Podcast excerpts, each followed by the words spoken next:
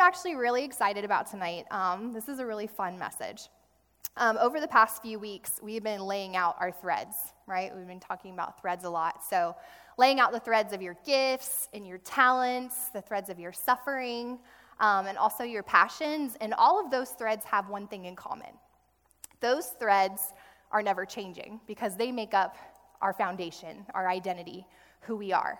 But these last two threads, the threads of our people and the threads of our places, these are two threads they're going to be constantly changing in our lives. But before we dive into these two threads, I thought it was important that we first have to have the proper framework. And I know we hear a lot about, not only in this message, but if you've been in Christian circles for more than five minutes, or these days, purpose and calling are talked about a lot.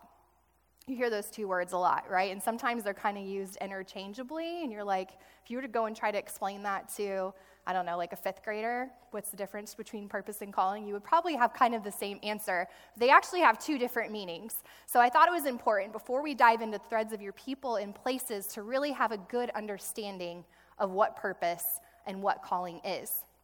So, purpose is an intentional aim the reason for which something is done or for which something or someone exists. And we actually see purpose given here by Jesus in Matthew 22 through the Great Commandment. When he says, You must love the Lord your God with all your heart, all your soul, all your mind, and all your strength. And second, to love your neighbor as yourself. Then, when it comes to calling, calling actually says that your calling is to make a request or a demand, and this is done by God, to invite to meet, to command to come and be present and arise from sleep. I loved that definition. A strong inner prompting to bring into action. So you see, there's definitely a contrast there. And we see calling explained in the Great Commission. When Jesus gives us the Great Commission in Matthew 28, he says, Jesus came up and said to them, Go, therefore. Go and make disciples. So, what is your purpose? To love God, to love others. And what is your calling? To make him known. To love God, to love others, and to make him known. That simplifies it a lot for us, doesn't it? So later in John 13, Jesus is actually washing the feet of his disciples, washing the feet of the one who is fixing to go in a few hours betray him. And Jesus takes the great commandment and he raises the bar. So when it was, love your neighbor as yourself, now Jesus tells us, love others as I have loved you. It's a big difference. Because some of us can say, well, some days I may or may not love myself. But then to go and love others as he has loved me, I mean, that's a high bar. So, where is the love, though? You might be thinking. In this world today, when you look around, and I know for me, I just kind of start thinking about that song. Where is the love? Oh, I'll spare you the rest because I don't do worship. Um, but where are you feeling the love today? Where are you not feeling the love today? And if you're a lot like me, anyone in here, I mean, at some point, all of us have felt super lonely before, right? And if you can raise your hand, everyone in here has felt lonely before. But some of us in here, I have to know, I don't have to know, I know, are feeling lonely tonight. Right now, where you are, you find yourself in a lonely season. Harvard Health actually performed a 75 year study of men that concluded that loneliness is toxic. And I don't think anybody in here would challenge that statement. They found that when it comes to the impact on quality of life and life satisfaction, loneliness has an equivalent risk factor to health as smoking 15 cigarettes a day, decreasing one's lifespan by at least eight years. And the more isolated people are, the less happy they are, obviously. We didn't have to do the study to find that out. But brain function actually rapidly declines as well as someone's physical health. The American Civil Liberties Union is now actually urging the Human Rights Council to take concrete and appropriate measures to end the egregious violations of solitary confinement by those incarcerated. It's actually being considered a human rights issue to have someone in isolation for that long. But while isolation is due to the size of your social network, loneliness is a feeling that we experience regardless of the size of our social network. Isn't it funny that you can find yourself in a huge room of people, huge sea of people, and still feel really lonely? And how many times have you taken your phone out and just scrolled and scrolled for hours, engaging with people on the other side, only to put your phone down and you still don't feel any less lonely than you did before, right? The study also concluded that true, authentic, face to face social interaction not only enables us to thrive, but gives us resilience. So, the support of our family, our friends, our coworkers, or our caregivers allows us to celebrate our experiences, but to weather our pains and to be able to face each day as we journey forward. We were meant to do life together. We were created for relationship. As much as we are created to run our race, we were created to run our race with other people. So, when it comes to the threads of your people, who do you need? Who do you need, and who needs you? Because you have to know that when it comes to the threads of your people, your people matter. Throughout the series, you have heard over and over again that you have been called to run your race, that you have been created to run your race. And we've had this verse, Hebrews 12, 1 through 3, that has kind of laid the foundation for us for the whole series. And each, each time that we've been up here, that we've spoken about this um, set of verses. So if you have not looked at it yet, I definitely encourage you to take a look because it's one of my favorite verses. But it says, when it comes to the people in our lives, since we are surrounded by such a huge crowd of witnesses to the life of faith, let us strip off every weight that slows us down, especially the sin that so easily trips us up, and let us run with endurance the race God has set before us. We were meant to run our race together. So, who do you need? Do we have any runners in here? Anybody on Bayshore or wherever can find you in the morning?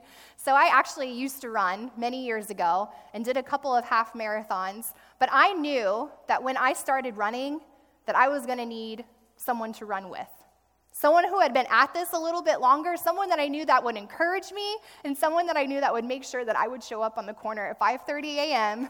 every single morning because if I was going to be training for a half marathon, then I had to show up. I knew I needed someone to coach me along the way. So, when it comes to running your race, you will need your people. And I have a couple challenges for you tonight, but the first one that I have for you is who do you intentionally have in your life that you receive from? Who do you intentionally have in your life that you receive from? Because we need people who are further along in their races to mentor us, who will remind us, one, that it is worth it, because I know I need to hear that often. It's going to be worth it. Two, to confirm the gifts and the talents that you have. And then three, to call you out sometimes, to show you where your blind spots are or where you're missing the mark. The Bible is actually very clear about us needing our people. In Hebrews 10 23 through 25, it said, Let us think of ways to motivate one another, to acts of love and good works, and let us not neglect our meeting together. You guys should give yourselves a round of applause. You did not neglect our meeting together tonight because obviously this is important to you, and it is important for all of us in our races to show up. So, not only do we need people who are further along in their races, but we also need people to run with us, side by side, to remind us to keep showing up, to remind us and empower us to keep moving. So, when I ran my first half marathon, I had my best girl, Angela, by my side, and she was much faster than me, but she ran with me. She helped me to keep up my pace. And she just stood by me. And when we came to those last five miles, she shot forth, and I was like, go, get it done. And nothing felt better than those last couple of miles, knowing how far I had come and that I was almost there. but I don't know necessarily if I would have made it that far to the end without someone who chose to run with me. Hebrews 12, 12 through 13 says, So take a new grip with your tired hands and strengthen your weak knees. Mark out a straight path for your feet, so that those who are weak and lame will not fall, but become strong.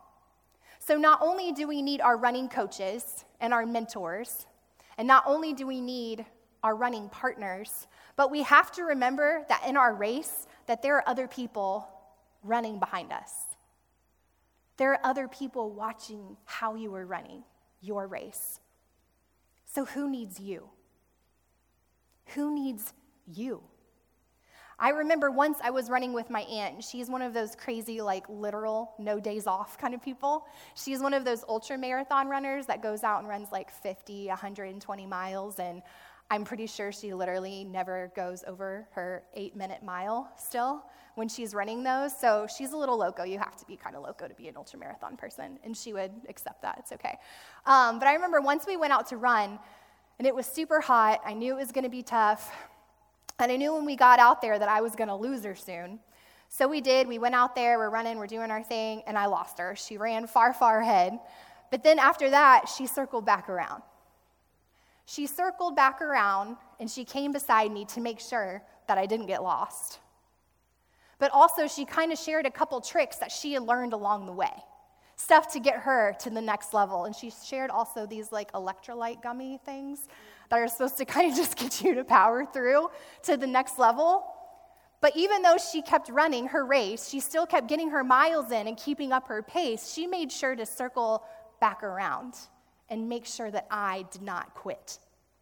So, my second challenge to you tonight not only who do you receive from or who do you need in your life to receive from, but who are you being intentional about giving to? Who are you being intentional about giving back to? Because when it comes to running our race, we have the responsibility to show others behind us how to persevere and that it's worth it and it can be done. See, being a mentor does not require you to run perfectly. And matter of fact, I don't think anybody in here would want someone who is a mentor to pretend like they have it all together because we're all just kind of winging this thing, right? We're all trying to figure it out. Some of us are just a little bit further ahead of, in their race than we are in ours. Um, but you don't have to be running long either to find out that people are messy, right? So if we're going to be intentional with the threads of our people, about who we receive from and who we give to, we have to remember that people are messy, that it's going to be messy. Sometimes I think that we even have these subconscious lists that we put up in our head this A, B, and C. And if you don't meet A, B, and C, either in that order, if you fall short in any of those areas, then I just don't know if it's going to work out. We can tend to do that. But people are messy, people are imperfect. And all the people that you're going to meet along your race are going to be imperfect and require varying amounts of grace. And to be honest, in my circles, I'm probably one of the people that requires the most amount of grace, to be honest. So I'm a DI on the DISC test, and I'm an Enneagram 8. And if I've totally lost all of you and you have no idea what any of that means, be sure to message us on social media. We'd love to send over those personality tests for you if you love that kind of thing. But in my not so finer states, in my weaknesses, I have a tendency to be very insensitive, very direct, very impulsive. And Hal and I are actually the same. So, hashtag pray for your pastors. We have the same personality. it was actually just this last weekend that one of my really good friends, one of my best friends, called me out.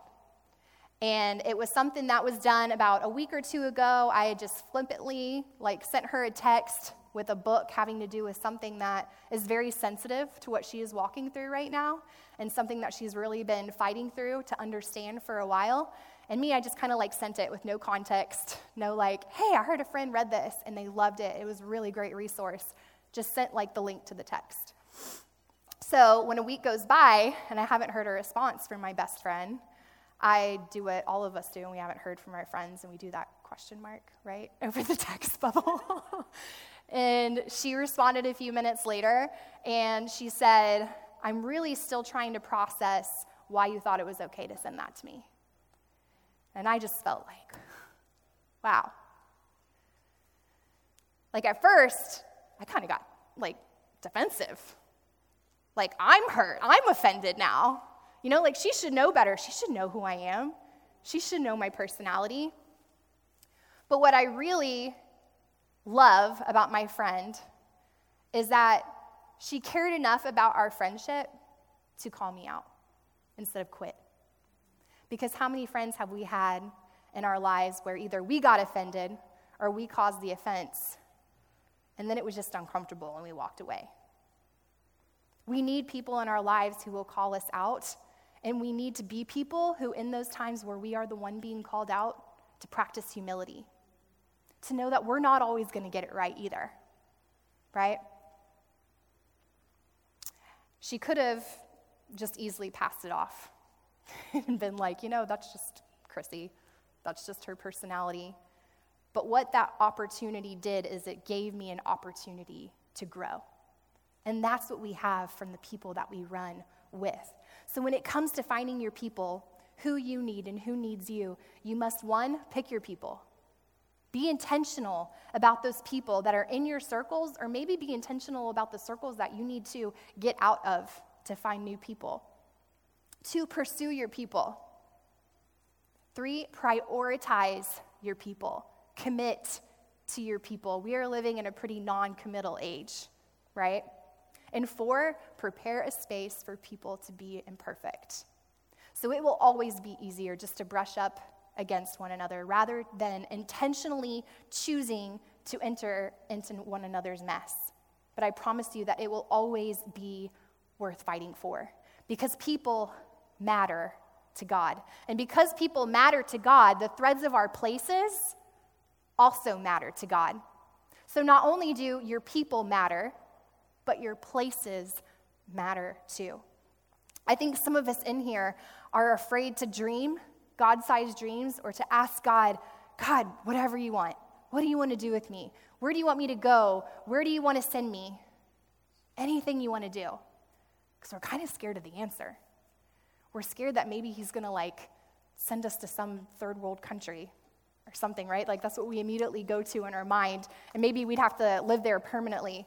But Katie Davis is a girl who was 18 and she went on a missions trip to Uganda and she never knew that when she came back that she wouldn't be the same person anymore. She didn't know that at that time that God would be implanting in her a dream for a ministry that is now known as Amazima Ministries, which would be a school that would allow children living in poverty to be able to go to school, to have an education, to have the clothing that they needed and the food that they needed, but still be able to live with their families and to still have families be able to thrive. So, this is just a brief little video of her story.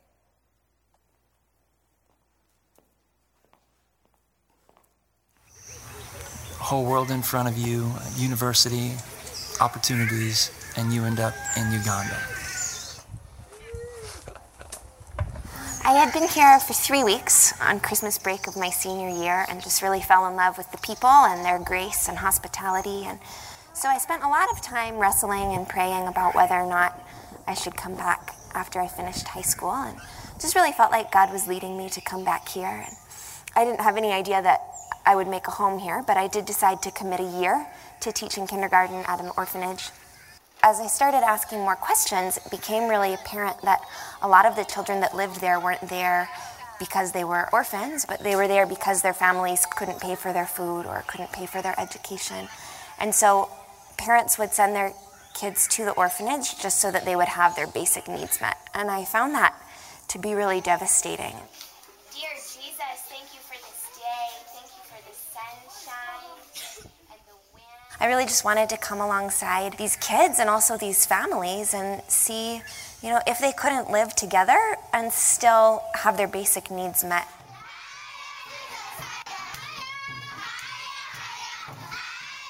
You know, I asked a lot of local friends and did some research and found that actually, for very little money, you could pay for a child's schooling for the whole year. I remember calling my parents and calling friends in the States and saying, okay, for a couple hundred dollars, this is what we can do. Is that something that you would be interested in, and pretty quickly raised enough money so that the next few children in the community who were at risk of being put in the orphanage, I was able to say, hey, if you know, if I pay for your child to go to school and help you out with some food, would you would you like to keep your child at home? And unanimously, people said yes. Uganda is a culture of family and of community. They they love their children. They want to raise them.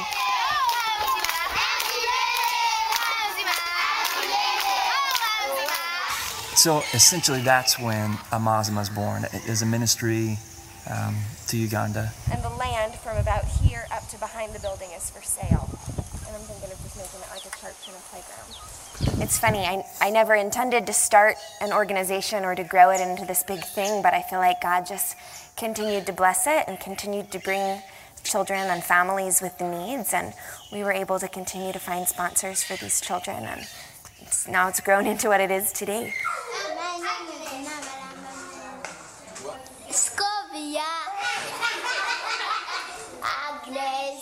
Right around that same time, right after Amazima was started, was when I met Agnes and Mary in Scovia. They had lost their grandmother and needed a place to stay.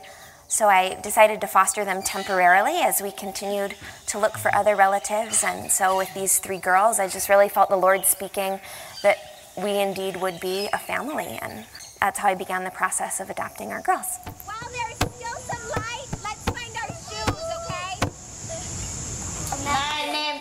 Margaret. Joyce. Ambrosie. Tibita. Smith. Helen. Sura. Sarah.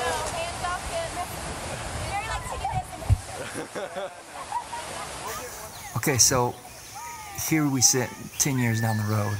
You got to ask is there anything that 28 year old Katie uh, would like to tell 18 year old Katie?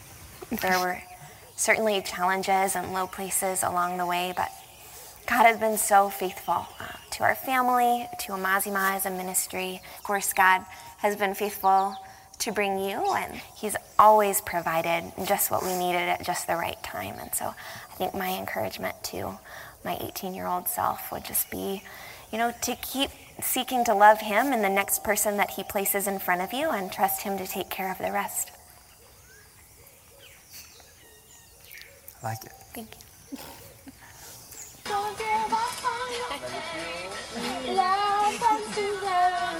this is embarrassing. This is horrible.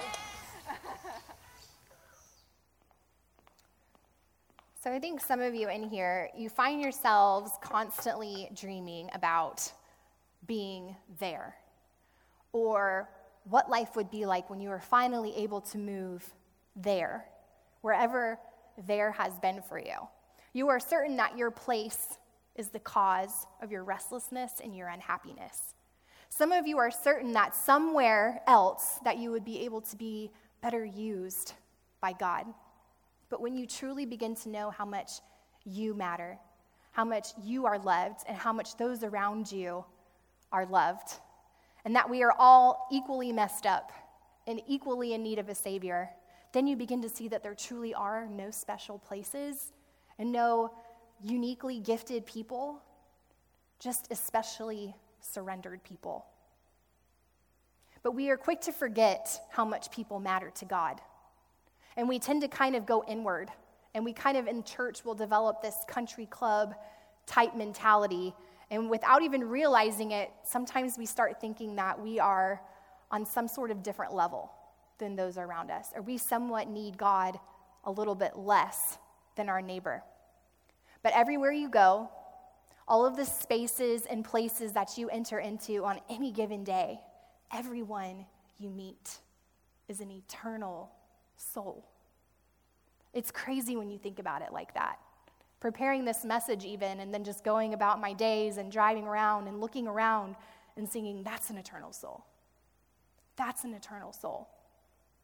See, it could be where you stop to get gas every day or you have the same cashier every day. And we definitely know that Jesus occupies Target and Chick fil A and Chipotle and someone was. Um, but what about the gym? Or what about that person who sits next to you in school?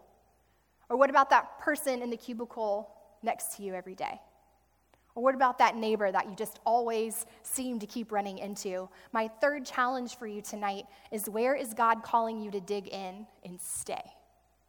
And where is God calling you to go? I know some people who are currently in jobs that they love, and God has asked them to go. I know some people who are currently in jobs that they hate, and God is asking them to stay. So, where is God calling you to dig in? I don't know. Where is He asking you to go? I'm not here to give you the answer to that, but what I am here to tell you is that God cares about our places. And I hear this all the time that young people are so paralyzed to make any moves. And some of you, I truly believe, are so earnestly and desperately seeking to know the will of God. God, just, I want to be in your will. Tell me how I know that I'm in your will. It's like we wish almost like that this dove would fly out of the sky. I mean, I'd even take a pigeon with some sort of scroll in his beak or talons with a tassel and it says stay or go, right? I know I definitely would have loved to have had that happen a time or two before. But I talk to so many of you who are fearful of missing out on God's will for your life. Like it's some choice that all of a sudden is going to mysteriously get you off of this own unknown charted like course that God has laid out for your life. But I don't think that our places are our problem. I don't think our places are our problem because our purpose, God's will for our life, He has already told us what His will for our life, and that was what? To love God and to love others.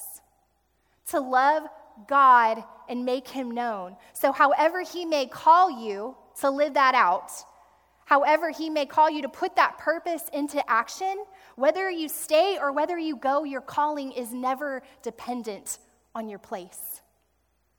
So I know that has to give someone in here freedom, that someone in here has been wrestling with that. Because I know throughout my story that God has given me the passion to inspire hope and to awaken purpose in whomever He brings into my places. And how I may do that will differ in each season, but no matter where I go, I know that is how I will love God and how I will love others.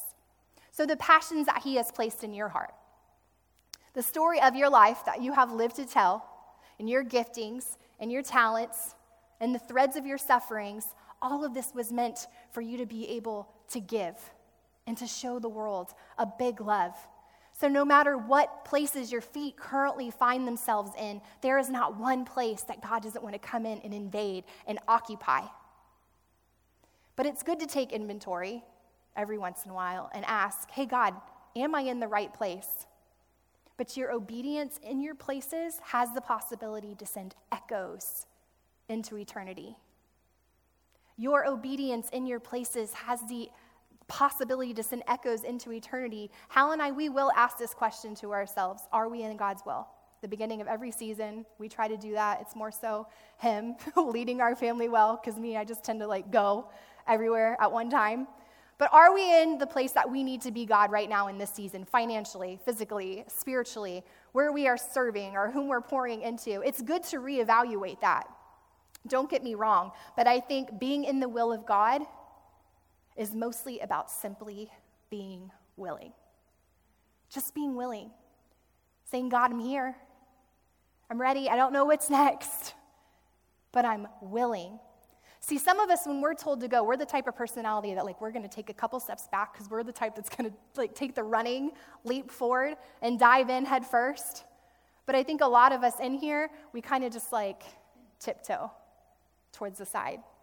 And maybe we stick our toe in, and then we just end up kind of tripping or falling in. But no matter how you get in, what do you do when a kid who is learning to swim in the pool and falls in the pool, what do you do? You catch them, right? So, whether you're diving headfirst or you're just kind of tiptoeing and fall into the shallow end and still you're holding your nose, I believe if that we will just jump, that God's will is going to catch us. So, we can let Him be God. We can move on with what we do know about Him that He is good, that He is who He says He is, and that we are who He says that we are. We are who He has created us to be. And we can stop over analyzing what we don't know. what we may never even know on this side of heaven. Joshua 1 9, love this verse. Have I not commanded you, be strong and courageous, do not be afraid, do not be discouraged, for the Lord your God will be with you. That is our promise when we are willing. So, when it comes to the threads of your places, I don't know if you're someone who you despise change or you crave change. I don't know if you feel more like Paul sitting today in what feels like a prison to you. Or maybe you're more like Joseph and you just keep finding yourself in hard place after hard place. But God has asked you to stay and to be faithful and to dig in. Or maybe you're more like Katie and he's asked you to go. Maybe asked you a long time ago, but you keep asking for like the fifth neon sign to show up. You guys, not you, maybe just me. It's okay. But I believe that most of you in here tonight, you are in the right place. And I believe you have enough ministry in your life right under your nose, but you don't think it matters and you don't think it's valuable, God. Because I think we have a tendency to kind of line up our places when it comes to splendor or grandeur or impact or influence or likes or followers, we have to stop comparing our places because God is most after his glory.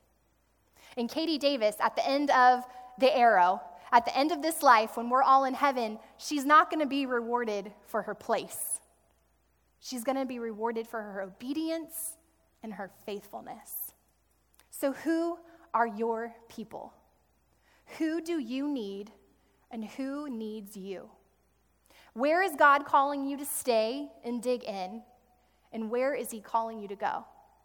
You can have both in the same season. But we know that we do not risk our lives on uncomfortable things because we risk our lives on the only two things that will never die, and that is God and souls. And people will always be our greatest investment. Let's pray.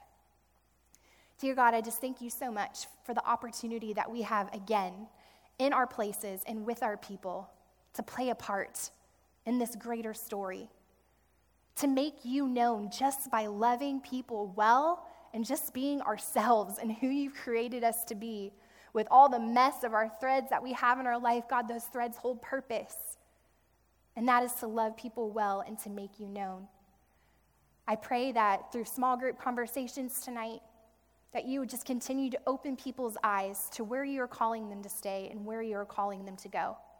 And I pray that we would fear not, and we thank you for your promise that you will be with us, that you are with us wherever we go.